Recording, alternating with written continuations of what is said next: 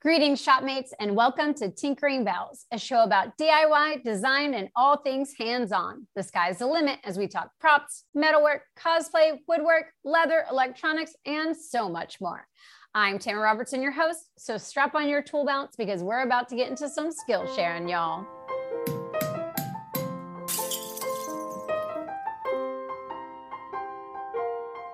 Today, I'm going to be joined by a maker who is bringing her own color pop to the shop. I don't want to give away too much, but this maker is redefining the carpentry basics. So if that doesn't make you want to stick around and hear more, then you might be at the wrong podcast.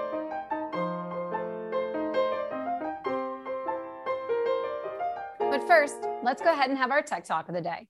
So, we're going to be talking to a maker today that is putting her personal spin on carpentry tools like the Speed Square. So, let's back it up.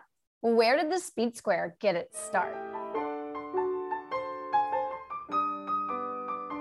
Well, the Speed Square is a triangular shaped measuring tool that's primarily made of metal and has many applications, including measuring angles, marking lumber, creating perpendicular lines, or to simply perform a quick measurement on a rooftop. Like its name states, its primary benefit is that it helps you determine square. That is, when one edge or line is exactly 90 degrees or perpendicular to one another. It's able to do this quickly, hence, speed square. Now, the speed square was actually invented by Albert J. Swanson in 1925 as a carpenter's layout tool. He would later found Swanson Tool Company to produce the speed square in mass. Now, they still actually manufacture and distribute the speed square and other carpentry tools in their location in Frankfort, Illinois. Now, one feature of the Swanson Speed Square is a diamond cutout along the ruler that allows you to square lines and make a notch or bird's mouth for rafter work. Now, while Swanson is the first name and the most popular name in speed squares, it isn't the only one. So there's lots of options, whether you want it in metal, plastic, or another material for your work needs. Well, that's it for your tech talk. As always, you can join in on the conversation with my maker friends and me on the Tinkering Bells Instagram and Twitter pages. Just search for Bells Tinkering, hit follow, and share your DIY adventures together with us. Have a tool you want to learn about? Let me know, and it may be featured in a future episode. Tell us what you liked, what you hated, or possibly even what we missed. So now we're going to be getting into the main event, and I am so excited to introduce you to our next maker. So drum roll, please. Presenting Alma. Alma, thank you for joining me. How are you? Hi. Good. How are you doing? I'm doing good. So first, actually, let me let me let you uh, tell everyone where they can find you, uh, where they can follow, and what they might find when they get there. And then I'm going to ask you a question about the cult. okay. Uh, so I'm on my socials are all Pink Soul Studios. Um, and I have a website by the same Pink Soul Studios. And mostly I hang out on Instagram. So that's where you'll see like daily updates and things like that. Um, and I would say the majority of my content is revolves around woodworking or me making something or making a fool out of myself too with DIY projects. So I try to keep it light. So yeah. I love it. So okay. I obviously I'm in I'm in LA and I grew up in the Carolinas, so I'm used to like warmer, warm, warm shops. So what are some things like when it comes to cold in a shop? Are there specific things that you have to be careful of with regards to your tools? I would think like water jets, things like that probably are affected by cold. Uh, yeah, for sure. I mean, you know, a lot of people just stop. a lot of people that I know that are makers will just actually just stop making in the winter. Um, one of the biggest things that, you know, for woodworking at least, it's a lot of cast iron tabletops. So with the cold and warm, it fluctuating, um, you can get rust on your cast iron. Like that's pretty normal. Um, so yeah, I mean, you want to protect your tools here, and like there's things you can do. Um, you know, covering them when you're not going to be in the shop. But um, they get pretty cold. Like my table saw is really cold to touch, but I also keep my shop um, heat controlled, I guess. I have a, you can see in the background, but I have a mini split and it has a heat pump on it. So I put on the lowest setting and that'll keep it in here around, usually around 50 degrees. Um, yeah, about 50 degrees, anywhere between 40 to 60, depending on how cold it is outside and if it can keep up. But you know, I also have other, I have a propane, little propane um, heater to kind of help get it warm. And then once my machines, like my CNC and things like that, get going, and then it gets a little too warm in here. So, is there anything like I like my background is more on the metal side, um, but with wood, does does the actual temperature of the wood at all affect how you can work with it, or is it like pretty pretty okay? It's more moisture. Yeah, it's I would say it's more moisture varied, which you know with your if you're in and out of your shop, um, especially in the winter, so you're heating it because you're in it, but then you're you know a lot of folks might use the big door and open it like you're still letting that cold air which can create condensation and then that's bad for your wood as well. So like i keep a dehumidifier in my shop and you know all that making sure that the humidity humidity level is good. I, I use a lot of hardwoods um, and plywoods too it'll affect that as well but um, yeah you just want to make sure that you're not creating a drastic change all the time because it could uh, essentially affect your the wood that you're working with that's very intriguing. See, I, in LA, we don't have heat or AC in most of the units here, like because most of them are really old. So, yeah. like the thought of like having that in my garage, I'm like, man, that would that would be great. It'd be great to have in my house. so I'm very used to the little space right. heaters. Um, okay. So, right. so you, you talked about uh, like the your brand Pink Soul Studios, and I noticed that you you love to bring that pop of color of pink in. Um, oh, yeah. So, can you share with us like just the ideation and creation of of your brand and your brand name sure um so pink soul studios is it's actually just my name um my first name is alma and it uh, translates from spanish into soul and then my middle name is rosa and that's pink um, in spanish. So i just put the two together pink soul um, and then studios it just sounded better.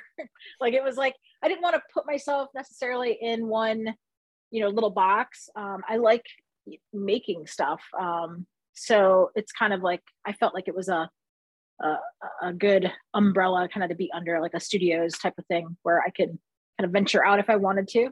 Um, mostly i do woodworking though but yeah that's where it comes from. Pink soul is my name i think it's crazy that pink tools at the store get overpriced because they're you know marketed towards women like oh these are for women so we're gonna you know they're the exact same thing but we're gonna charge more. Um, so that bugs me and that color pink bugs me but like it's got to be a certain pink for me to really be into it. But i just i do love color like so. I like it. Yeah yeah that pink tax.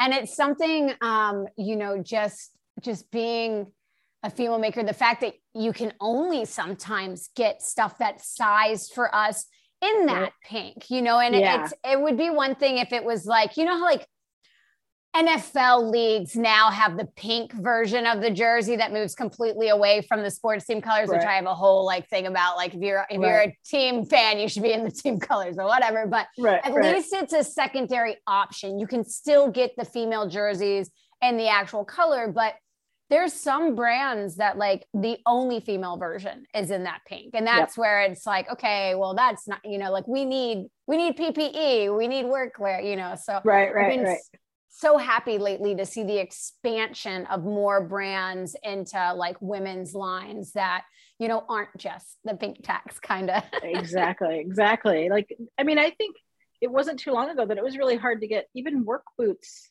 yep. that were like a normal work boot um, without a heel, you know, like the like a back three inch heel or whatever, you know what I mean? Mm-hmm. But I remember, especially when I was younger, I remember it being like a big deal. My mom was always, she was a, a, a maker too, I would say, loved gardening and things like that. And, and I remember her like telling me like, this is so, I can't buy shoes. Like she had smaller feet. So she's like, I can't fit into the men's shoes, but that's the only thing that you could really do. And so it is really nice now that you can buy they're like expanding more, you know, where you can buy normal looking work boots in a woman's size, you know, like that's it's kind of nice.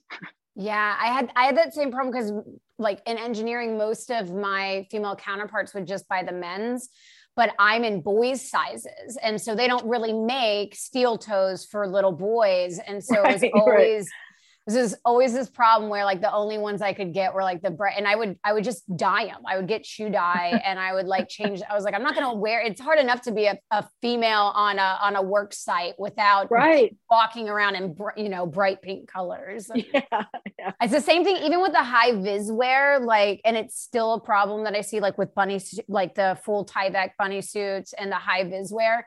It's almost all like in the large sizes you can get it at a decent price the minute you need smaller sizes it suddenly is like twice the cost so and crazy it's it's always really fun like i do um massive mold remediations here and like beverly hills and stuff and i'm having to wear bunny suits that are so big that i'm duct taping them and I, Oh. it's like when you're walking on on like rafters and floor joists 10 stories up like that's it's not ideal to be in stuff that's so Right. so big and oversized but costs too much for them to, Yeah, to get the stuff that fits so But- crazy but actually um speaking about like the kid side of things so you actually do a lot of building with your son in your shop what is that what Um, is that like to kind of pass that pass that on Yeah. So I will say when he was younger, I was really lucky that he was so interested. I could kind of give him just anything now, you know, like a, a piece of wood and some nails and a hammer was like his favorite thing. And I just sit there.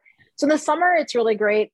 He will still come out and kind of help me. But now that he's a little bit older, he's eight now. So he's Mr. Gamer. Now it's, um, he kind of puts his order in, uh, you know, what he wants. Like, I would like this desk that's, you know, my gamer desk. And I want this room to be my gamer room. And so he'll, he'll just order it up now to tell me, you know, how to build it and, and, um, you know, what to build. And, um, he's also really interested in the more interested now in the, the content creation side of things. Um, so he is always begging to be like the cameraman and the, the um, director, you know, and he'll tell me like, well, that's not how, you know, he'll compare me to, you know, uh, our friend uh, like Erin from Maker Gray, he'll say, you know, that's not how Erin does it in her videos. You you have to go like this, you know, and you have to tell them. And I'm like, you're hilarious. Like, so he's he's not building as much with me anymore, but he still wants to be involved um, as long as it doesn't interrupt his gaming, you know. that's cute though so so he's kind of becoming uh more of the designer and the producer you know because like Yeah. even even on mythbusters our producers would know what kind of builds they wanted to see and what Oh, kind yeah. of like granted they didn't they didn't actually know how to build any of the things Yeah. so you have to explain well that's going to cost you a lot more than the budget right, exactly. Yeah. but that it's good you know um young content creators uh getting to see both sides of the camera with them is is really good you know because I deal with a lot of like young girls that that want to be in front of the camera and, and a lot, um, but they also want to be able to build. And then there's the girls that Yeah. get shy and they're like, well, I don't want to be in front of the camera. So teaching them like about the behind the camera stuff is Right, always right. really fun. Um, so it, it does, it's one of those things that helps with marketing. You know, I mean, I'm sure, you know, like it gets your brand out there more. It, it helps you to expand, especially if you're selling products, the, the reach of your products and, and you do your reels so well. Like you, Oh, you've got like your personality is so in it. And I think that's what I love about the reels is like, I get to see you not just as the maker that's making the thing, but like the music is telling me about your personality, the like shot Right. choice, all of that. So Yeah. do you have like do you have like inspirations for your reels is it like the music inspires you to do a thing or the thing inspires you to pick the music or is it just kind of all you up in the mix Yeah, I think I I think for me, like it's it is really important for me to have my personality come through. Um, it took me a long time to get to the point to where I am now. Um, I think for me, just being a minority, I, it, you know, I'm, I'm Mexican and, and my grandparents migrated here. So it was always like, you know, don't make a big fuss, things like that. So I always had that mentality of like, oh, I don't want to be in front of the camera. And I was always kind of shy too. And um, it became important to me when people kind of did see who I was and and would DM me and say like, so cool that like you're Mexican, you look like me, right? That whole representation Mhm. matters type thing, right? So I had that happening probably, I'd say like two, three years ago, and I started to try to get more comfortable. Um, and I think where I am now is it is it is really important to kind of see who I am. I don't necessarily follow the the trends. Um, I, it's hard though because some of them are really funny, and you're like, oh, I go, I want to do that too. And so if it is really funny, like I'll do it. But um, I try to just be like, well, I think this would be funny, you know, like this is just my life, right? Like, you know, like the last one I did about, you know, the bathroom reno that I'm doing, like my face says it all, you know, and then my kids singing in the background, like, um, you know, it's, I think it, I think it's more fun that way. And that's what people want to see, you know, um, is they want to see what you're doing and who you are and who you really are. Right. Like, mm-hmm. so yeah. So I, I think I try to make it for me and for like, I picture like certain friends and family who I think would, would, would laugh about it. And I, that's the only way that I've been able to really put myself in front of the camera and do like the crazy, ridiculous things that I've done because I'm like, oh, this would really make, you know, my wife laugh, or this would really make, you know, Katie laugh. Like, I'm going to do it, you know? so um, I think that's what's fun about it. And yeah, so that's what I do. Just, just trying to have fun.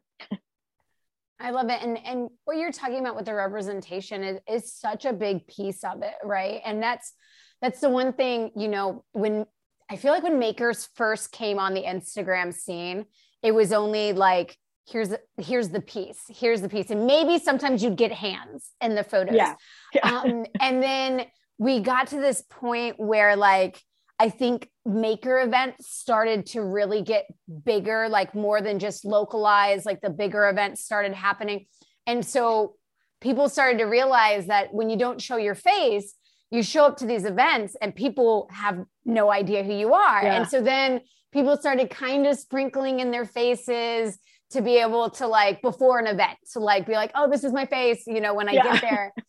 but now I, I don't know if it's, you know, because of the pandemic, because we all really just have been isolated and wanted that connection. But I feel like makers are really starting to, to come out more and show themselves more.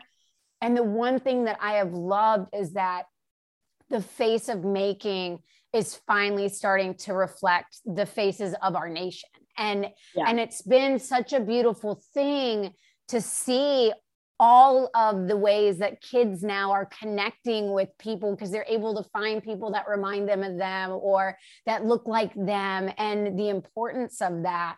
Um so i just have to say like I, I know like the getting in front of the camera can always be a hard thing but you know it's it's so great that you're able to like be there to represent so like little kids can get excited about wanting to make and they don't feel like there's only one one type of maker you know? Sure. Yeah for sure is there any advice that you would give to someone uh that you wish that when you had first started as a maker that you had? Like at the beginning of your maker career like the one thing that you're like man if i had learned that like five years sooner my i would have i would have been on a, a faster trajectory.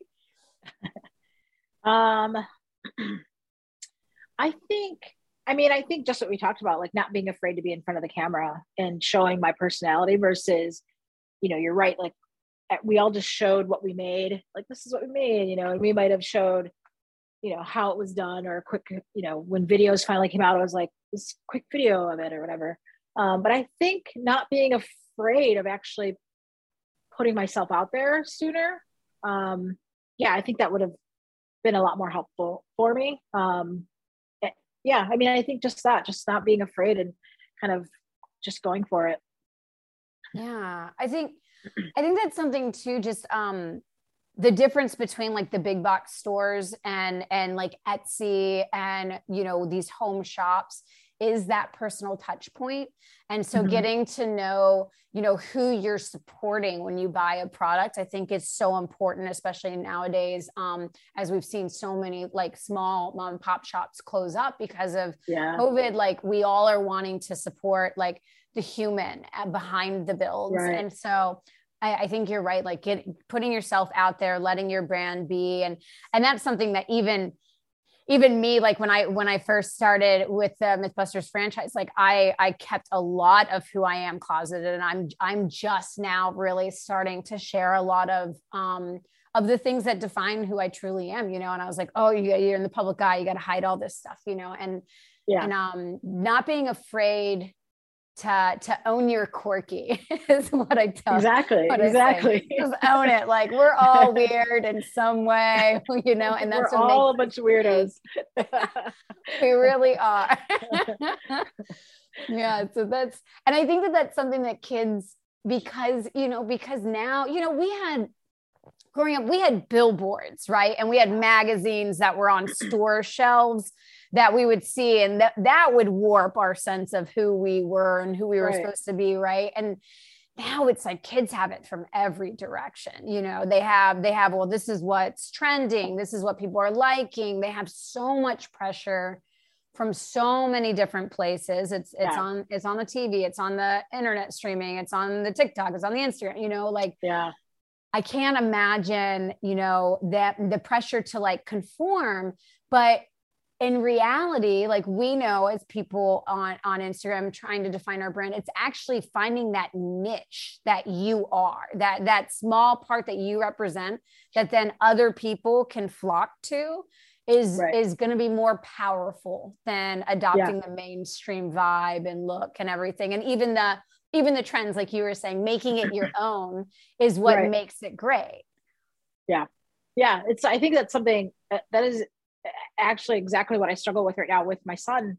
You know, he watches these gamers on YouTube and um, and not just gamers, but you know, he watches his YouTube kids and um, all these characters, and you know, a lot of them they're catering towards kids, right? So, you know, they'll they'll scream or make up these scenes that happen, and um, suddenly my son is like running around the house like screaming, and I'm like, "Whoa, you're not a YouTuber, dude! Like, you don't have to scream here. Like, no one's paying you to scream, you know."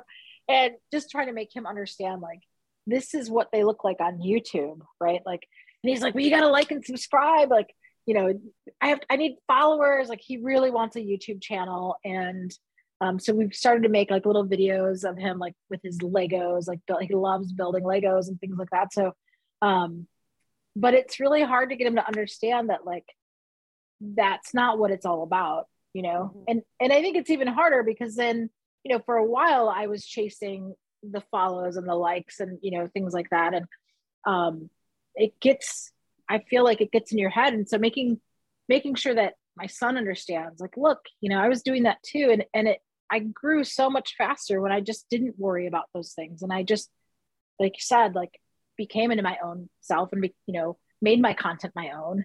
And um, so, yeah, I think it's a struggle for, for parents, like to have to try to make sure that your your kids don't worry about those things you know when they're seeing it all the time on youtube and all these different you know channels and things but you know i don't know no and i, I think i think one of the disconnects um and I talk I talk to kids uh, that I do acting classes for um, with like it's one of those things that when you're on a scripted thing, you know that you're a character. And when right. I'm watching a scripted thing, I know that that's a character. I know that that's not that human, but social media and especially YouTube really starts to blur that line. Um, because if you if you look at a lot of the largest um, you know numbers when it especially gamers, especially when you get into like the pop culture, like people like they have developed characters that they use and it's yeah. not it's not them you know i know a large number of youtubers especially living in la uh, you know we had um, one of my co-stars on mythbusters is a youtuber. And he's there well there's two of them. There were two that were on mythbusters the search. They were both youtubers. One of them is exactly the same. He is that over the top crazy all the time. The other one is completely quiet he oh, wow. he does bursts of energy and then he goes and he hides and he like hermit heals and then he comes back and he bursts of energy and and he says he's like I only have a certain number of words and a certain amount of energy. I use it where I get paid. I don't when I'm not. And it's oh, like wow. a very intriguing thing to watch like the difference between this is a character and this is not. And like even yeah even for like when I went on um, Mythbusters: The Search, which was a reality show, and it was the first time like on television as myself and not as a character, um, right. I created a persona because I was yeah. like, people are going to attack this no matter what. So I want right. to ensure I protect me. Yeah. And and there's a vulnerability when we start to like truly own who we are. Um, yeah. But it also, I think, sets a better example for kids when we are who we are. You know, I, I, just had a really good friend of mine um, kind of have a, having a coming to Jesus moment with me uh, this week. And she's like, you got to stop using the filters. And I only use ah. them when I do the Instagram stories. And it's mostly because I wake up and I don't have an, like, I haven't done anything. And I'm like, okay, it's easier right. to do this than like invest the time in a bathroom trying to figure out makeup, which I can't figure out. um, so I'm like, I'm like, no, but it's easier. And she's like, yeah, but think of all the little girls that are watching that feel like, like maybe their face yeah. isn't enough. And I was like, oh, I was like, I don't do it in my science videos. I don't do it. right. Like it's only in this. and she's like, still like, you know, like own your skin, own your, you know, own who you yeah. are. And um, I think it is something that we all, we I'm hoping that some of these things like removing the number of likes and and starting yeah. to like look at engagement instead of number of right. followers like right. i'm hoping this kind of stuff from a business side is going to help uh, start to change this yeah. but but i think it's kind of like when the tv industry had to finally admit like hey we need to not have a marlboro man on anymore because kids are right. thinking that that's that's the cool thing to do like i'm hoping that that social responsibility piece starts to come come into to youtube and and all of these social media channels because you know we we all know that they're doing social engineering. We all know that they're right. they're working on how to figure out how to keep us on the platform longer and all of that. But you know it, it is shaping the our, our future generations. And and some of it is really crazy. Like i don't know if you um you saw this but so tiktok decided they wanted to um, or on tiktok there was this form that they decided they wanted to destigmatize tourette's and so, um, which was great. I mean, it's a beautiful, beautiful messaging. So people were yeah. sharing their um, their days uh, as as humans with Tourette's, and suddenly within the nation. So normally Tourette's is a is a syndrome that's onset is with boys, and usually it's in middle school. Like the predominant cases are boys. It's younger, elementary, middle school kind of onset sudden and, and it may be like a case every month or something we'll say like right. they suddenly were having multiple cases each week with high school girls oh wow and they, and they couldn't figure out what's going on suddenly these girls were having major tics like major things that like don't just usually happen overnight. Like it's usually a progressive syndrome where you you're a little bit and then it gets worse. So these doctors i mean all mayo clinic was studying it. All these doctors were studying across the nation because they were just seeing this massive thing and they couldn't figure out what was going on. And of course we had this pandemic going on. So they're like is this something related to that? Um, and it turned out that the only commonality between all of these girls was a massive ingestion of tiktok and almost all of them were watching these tourette's videos and so a lot of tics are something that like in families of Tourette's people they they know this too that you can pick up tics. if you see oh, them wow. a lot if you're exposed to them it becomes something that you just naturally start to do it's kind of like if, if you're around someone that says like all the time you suddenly are saying right. like all the time when you leave them right, right. um and so it was something that they then were able to start reversing. You know there's a lot you have to go through behavioral physical therapy where you're like okay this is a tic right now. My body is not actually convulsing. I can like i can control this. And you start to like work with the patients just like you would with tourette's um, patients to try to minimize the impact on their life. But like these like that's an extreme ramification of social media right but like that's the level to which these things are starting to really affect the, this younger generation that instead of living on tv as an escape are are living online so it's wow, it's interesting. So interesting. I like I wrote my niece and I was like, please don't watch these videos. I love you. Like, if you oh, want to learn wow. about it, please like read medical journals and learn about the actual like disorder and and see that, you know. But um it is something that like it's like in theory a beautiful thing to do, you yeah. know, and and yeah. having no idea that that would be that large of an effect, you know. Right. Wow, that's so interesting. I'm going to have to read more about that. That's so crazy. Yeah, I'll say yeah. I can send you the articles because it was something that I was yeah, like, please. This is really interesting. So I like sent them to my niece so that she can. I was like, look, I'm not, I'm not trying because I did try to get her off TikTok at first. Yeah. I was like, you should not be on TikTok because she was doing all the dances but wearing tutus, and I'm like, you are 12. Get off, get off the TikTok. But but I no, know, my son begs me. He's always like, can can we get a TikTok? And we're like, no, you cannot be on TikTok. like, we will show you videos. You know, we will, you know show you the dog videos. I love TikTok dog videos. Like each night, oh, like I'll watch so cute dog videos. Yeah, I know, right?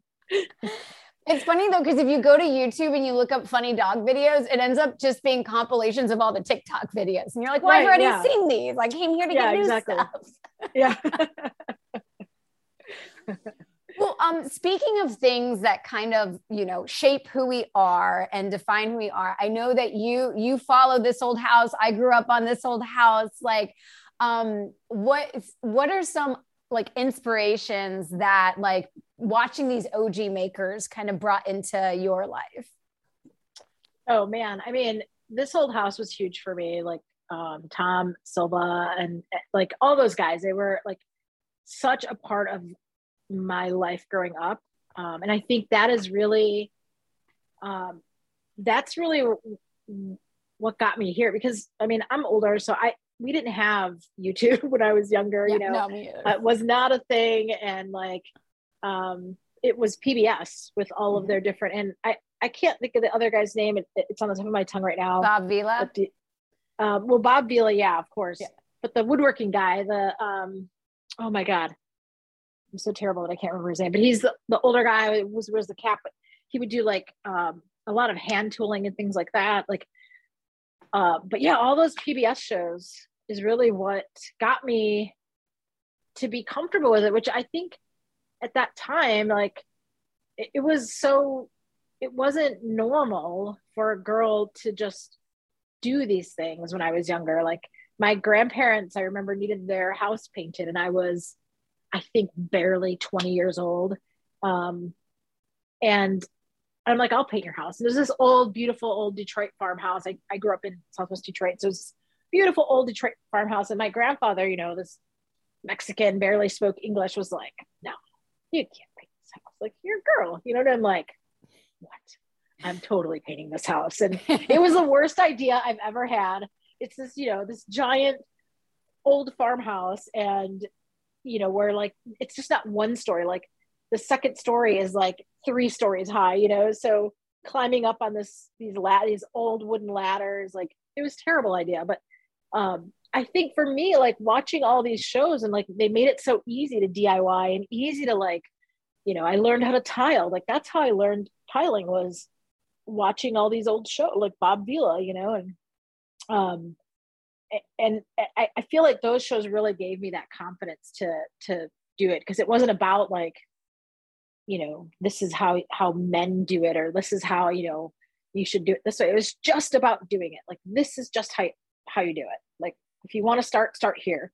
Um, so yeah, I think like those shows definitely shaped me growing up. PBS was like definitely, you know, shaped me on on how to make, you know, I, I bought my house when I was really young. I was 24, I think, when I bought my first house in Detroit. And um, I couldn't afford anything else. So, you know, I made what I could. You know, we garbage picked and we, you know, restored furniture and learned how to restore furniture because I watched, you know, this old house or you know bob vila and and like yeah like it just it just i never really thought of it until i got older. I was like how did i learn how to do all this stuff? Like and it was it was just watching those tv shows and going back and finding the books right? Like in the library i was oh, the yeah. one that was in like the you know they had like a section like this big on like plumbing. It was all like the big like encyclopedia style books you know like one book for you know plumbing and one book for um, I think the other one like I had was the tiling book. Um, but yeah, like that's I remember checking out books and like figuring out how to do it that way. But yeah, that's that's how I learned everything. And then YouTube, right? Like YouTube was like, like, oh my God, all these people are doing it. yeah, it's like I I do remember the books. So like my my dad had this series and it was like everything from like how to hand carve to how to make yeah. like joints, how to like do all of the home improvement kind of things. And yep. I don't like know series. Yeah, and it was something that I think it came from one of the maker shows on PBS. It was like something that you could get. And I remember like my whole life, I was like, I can't wait till I get those. Like those are gonna be mine one day. And then my sister took them. And I'm like, oh, no. what? You grew up doing you, like she was the one that was always inside doing the makeup and the clothes, and I'm like, what? I want to go why do you get those? You don't even. But now she does. I knew like, she, would need them. well, she like she does, and she uses them. Like it's great. She does the same thing. Like she, you know, she, they got this little farmhouse in the mountains of North Carolina, and she, you know, while while pregnant, while raising the, you know, the babies, was just like rebuilding everything. Like she took nesting to like the core of the house. like, right. He's like, I'm gonna nest in this room, but first I'm gonna rip everything out and right, start right. from the. And I was like, but you don't even know how to do those things. She's like, it's fine. I have these books, and that's when I found out. Books. I was like, you have them. but it was, you know, it was so neat to see um, her do all of the things of like our child, like my childhood, because my dad yeah. was like always like gutting and flipping houses oh, before oh, right. it was a thing because you know he was military background so it was like the side hustle and right. so like I was always the little hands pulling pulling electrical wire and doing right. plumbing and like like drywall in my sleep now. Um, and so like she would never help though, especially when we got to masonry work. She was she would sit there and look at her hands as mine are like getting sucked dry and cracking. Right. And she's like, no, my nails, you know. so it was it was it was cool to see her like step into her power and like yeah. I think honestly I saw her confidence like grow so much. Yeah. And I, I think it's one of those things that like it, when you put a tool in someone's hand and and like let them figure out what they're actually capable of, it can be just super life changing. Oh um, yeah, it's it's amazing. And it's awesome to like watch that happen too, you know. Yeah. Especially when somebody where you're like, oh, they would never, you know, pick up a power tool or whatever. And um, and then they do and you're there for it like it's so cool to to watch it's empowering i think on both ends yeah like to get to teach them the skill which helps you like reinforce it and also like yeah. maybe find some things you're like oh i don't i don't actually know why that happens let me let me learn too right. but then also getting to to see them like excitedly yeah. own that moment the only thing that worries me about um youtube that you don't get that you got with the PBS shows is the safety aspects. Right. So there's like this veil where people don't lift it to explain, like, oh, like we're doing an explosion, but I also have a bomb expert here, and we right. did small scale first, and you know that we're this far away, and like all of these things, like you you don't have that part of it, which scares right. me a little bit. Um, though I think the way that we got kind of that uh, that lessons learned was uh, did you ever watch the show home improvement like oh, yeah. yeah. and watching tim the toolman taylor constantly electrocute himself everything yeah. else like and my dad would always use those as like moments to be like yeah you don't you don't put the you don't have it plugged in when you put the potato into the socket to pull right. the light bulb out you know like right. all the fun stuff like i think that's how we learned yeah. yeah that's awesome well, cool. So, is there any like, is there a any next big project or next skill that you're hoping to like add to your belt this year? Um, you know, I I think for me, like the pandemic really, for me at least, kind of put me pushed me back. We, you know, our my son was out of school, and then we decided to homeschool this what what year, whatever year of the pandemic we're in. We decided to homeschool for the first half of it. Um, so I feel like that really put kind of a damper on, I, I put a hold on like my business side and like content creating side. And um, so for me, like now he's back in school because we're all, you know, vaccinated and he's good and safe. So he's in school again. Um, so I think for me, it's, it's um, just getting back into like trying to get the business going just a little bit more and creating more content now. Um, I'd like to do more of that and um, partner with more brands and, and things and make this more of, you know, a business versus just, you know, hobby. um, so yeah, I think for me, that's, that, that, that would be the, the big thing. Um, tool wise, I don't really have, um, anything. I mean, I'm always wanting more tools. um, my wife is always like, so is that the last like dream tool of yours? I'm like, there's all kinds of dream tools, you know, like that's not even a question you should ask. So um yeah, I mean, I, I don't I don't know. I don't see anything right for this year. Like I, I always say I want to get into welding again. Um, but you know, I think it my shop is really small and that would be a little bit difficult for now. But but for now, it's just growing the the business and uh, doing more things on that end. Like, and I see, I see you've got your Carhartt branding on, and you I know, do. you yeah. and I, I was, I was talking um, to Sammy from Avid CNC, Yeah. and like we were talking about you as well. So like, Oh, that's Like, awesome. lots, lots Yeah. of, lots of great brand partnerships already, but looking to grow those. So that's, that's awesome. Yeah, yeah, yeah. I'm super. I feel super fortunate. Um, Avid, uh, Sammy's amazing, and Avid has been a great company to to partner with, and um, yeah, like I, I feel very fortunate about the the brands that I've that I've been able to to again like kind of be an ambassador for, and so it's cool. Yeah. And I'll, um, everyone that's listening, uh, we, I'll share all the links, all the connections, so you can go and you can uh, check out, you know, what Alma's up to as well as what the products are doing. So actually, speaking about mass manufacturing, I just realized that there was one thing I wanted to ask you about that I haven't. So you actually do these really cool custom like speed squares and push sticks and mallets like which i think is so cool because you're making kind of traditional carpentry tools your own like so Mhm. so what's what started that for you Oh yeah. So I think you know, for me, I got into CNC a couple couple of years ago, and I wanted to make money with it. Like I wanted to pay it off, and um, it became really obvious really quick when I made my first push stick and I customized it for someone. Um, and I like, I think the first one I made was um, a hand plane. Um, and it was like in the shape of a, an old hand plane, but it was a push stick for, you know, a table saw.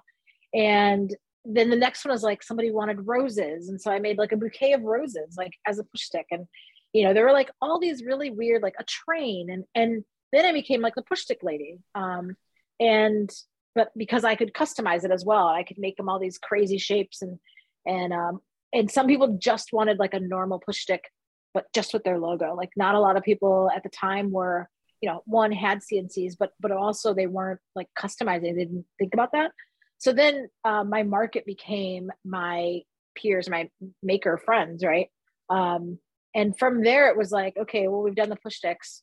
What else could I do, but also customize that they would, you know, need, not just for the sake of like making a sale, but like what could be really useful. And um, custom squares came into hand, and then um, mallets were just uh, kind of an idea because people were making a lot of mallets at the time. And i was like how can i make this on a cnc to make it faster but also make it more like still look traditional? Um, and so i came up with a quick sketch and plan and made it and it, and it worked. And for a while i was giving out um, like do it yourself mallet kits where like all the pieces were cut and they all fit together so when you got it home you just put it together um, and then you had like a very traditional looking wood mallet um, but yeah, I think for me, it just was like, well, this, then it became just fun, like to be able to partner with other makers. Like I've partnered with uh, Monica from House of Esperanza and we made um, hammers that were just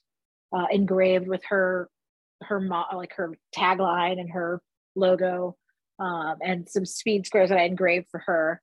Um, yeah. So I think like, then it became like, um, it's really cool i feel to be able to collaborate with other makers um, i have the tools to do it and um, you know to see what what i could do to help them grow their brand is also like that's really exciting as well like and um, so yeah i mean i think from there it just it, it kind of just grew like and um, yeah i don't know it just it just grows and it's fun for me it's fun like honestly like collaborating with other makers and coming up with ideas. And if I can't do it, if it's something that I physically can't do in my shop or don't have the time, like I'm happy to partner and give them like another maker's name, like and happy to pass the job along, like and say, like, nope, I can't do that. But I know somebody that is really good and they could do that, you know. Um, so yeah, I mean, I hope to like be able to collaborate more with people. I love it too because it's something that gets really important and this is like the you know the the not great part about the content creation is so much stuff gets stolen and borrowed Yeah. and so Yeah. like by using these custom items they now are ensuring their brand is in every moment Right. and i think that's something that is is sadly a thing we have to think about. And and by having these branded items not only are they bringing a little bit of themselves into everything but they're also now without even having to think about it safeguarding their ip you know right. content creation stuff. So. Yeah yeah yeah. I think it, it goes back to to that um you know the idea of of people want to have access to you right on these platforms like and you know like we've talked about like putting ourselves in front of the camera like we found after a few years of like it just being photos of our product like we found that people the algorithm says they want to see your face right or your mm. person in the in front of the in the picture in the video and um and i think your audience too like they want to see you they want to get to know you so they're gonna you know if you put out a, a, a push stick that's you know pink soul studios push stick um, somebody's gonna want to buy it right and so i have partnered with different makers too and that where i will cut and their design and their logo and they sell you know their push stick to their audience um, or their whatever their squares whatever it is you know hammers things like that. But um, yeah i think that then becomes a whole nother market for that that people that we didn't think about before you know? Um, but yeah they want access to you they want to support right? And we want to still support these makers. So it's mm. usually other makers supporting you know other make which is so cool too to like to see that. Um, so yeah, I think there's it's it's really cool to see all that.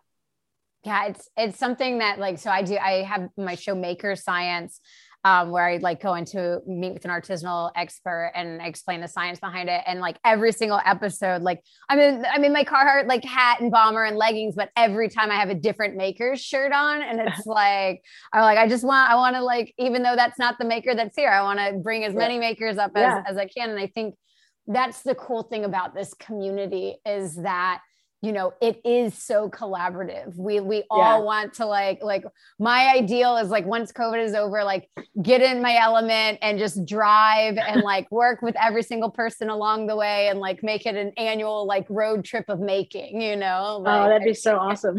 It'd be so fun you know I'm like but but you know, COVID. So that was my original 2020 plan was to, to do this. I had I like, I had approval from like so many people to come and like couch surf. And then I was like, well, okay, we'll figure it out. yeah. Yeah. We all had such big plans in 2020, didn't we? yeah. Yeah. We were all like on the cusp of the greatness. Oh, and now we're like, yeah. okay. Well, you know, I, I tell people it's like, it's like we've just been storing our energy. So right now we have all of this potential energy built up. And like, so as soon as it's ready, we're just, it's going to spring and we're going to go yeah. and it's going to be great. You know, I just hope it's, I hope our energy gets really sooner rather than later. I know, I know. It's getting, it's getting really tough. Um, yeah. And so there's one question that I ask every guest that comes, okay. and that is, if you could have any superpower, what would it be and why? Oh, wow. That is such a good question. Any superpower, I think for me, it changes like depending on the day. Um, I think that's, you know, I, I, think Mystique gets to change her superpowers, right? Based on who she embodies. See, like, so. yeah, that, that I think would be like so cool to, to be able to just, you know, change it every day. But I, I think for me, my superpower would probably be, I think, stop time. Is that a superpower? Yeah. Like yeah. to like freeze time for, even if it's for a little bit, but, um, and then like do something really fast and then keep it going. like, I think that would be, um, my superpower, like freezing time for a minute. Um, I yeah. can't think of like the, the character, but yeah, that would be my yeah. So un- Unstoppable Wasp, Nadia Pym, she actually has this um, crystal that she'll she'll shrink down into, and time is like slower in there because everything's small, so she can live for like weeks in in her lab inventing and doing, and she's only gone that for like a couple amazing. minutes. The only yeah. thing that I've always wondered, and I've wondered about her is, is would you age? Would aging slow down because you're still you're still moving forward and doing all these things. So like wear and tear on the body is still happening, cognitive abilities right, are still right. growing, you know. So would you would your cellular structure break down at the same rate and age you? That's mm. always Yeah, that is a good question. But I do like that concept that you could like like hide away and freeze time. Like that would be perfect. Like I would squirrel away into my shop and like build all the things, but I wouldn't miss out on you know, hanging out with the family or running errands or things like that, you know. Like that would yeah. be great. and she has like the particles. So like if she builds something really cool, she can grow it and, and bring it out with her. That's that's the part to me that's really cool because it doesn't have to stay tiny and never get seen. You can be like, oh, I just right. mass manufactured all these cool things. right. um, so, cool. so well, awesome. This has been so amazing. Thank you for sharing like all your creativity and your voice oh, and everything today. Um, and like I said, everyone, all the links are going to be in the show notes. So make sure to go and follow along all of the adventures at Pink Soul Studios with Alma. And thank you. This has been so fun. Yeah, yeah thank you so much. This has been fun. so great to meet you face yes. to face. yes, and I can't wait to meet in person. I know, right? Right. That's it for Tinkering Bells. This episode is assembled and ready for delivery. I want to thank you for choosing Tinkering Bells as your user's manual for all things maker on a bi weekly basis. If you want to continue to hear more, don't forget to rate and review the show on your podcasting app of choice, as well as sharing it with your friends. I look forward to seeing you next week. Until then, don't forget to keep making.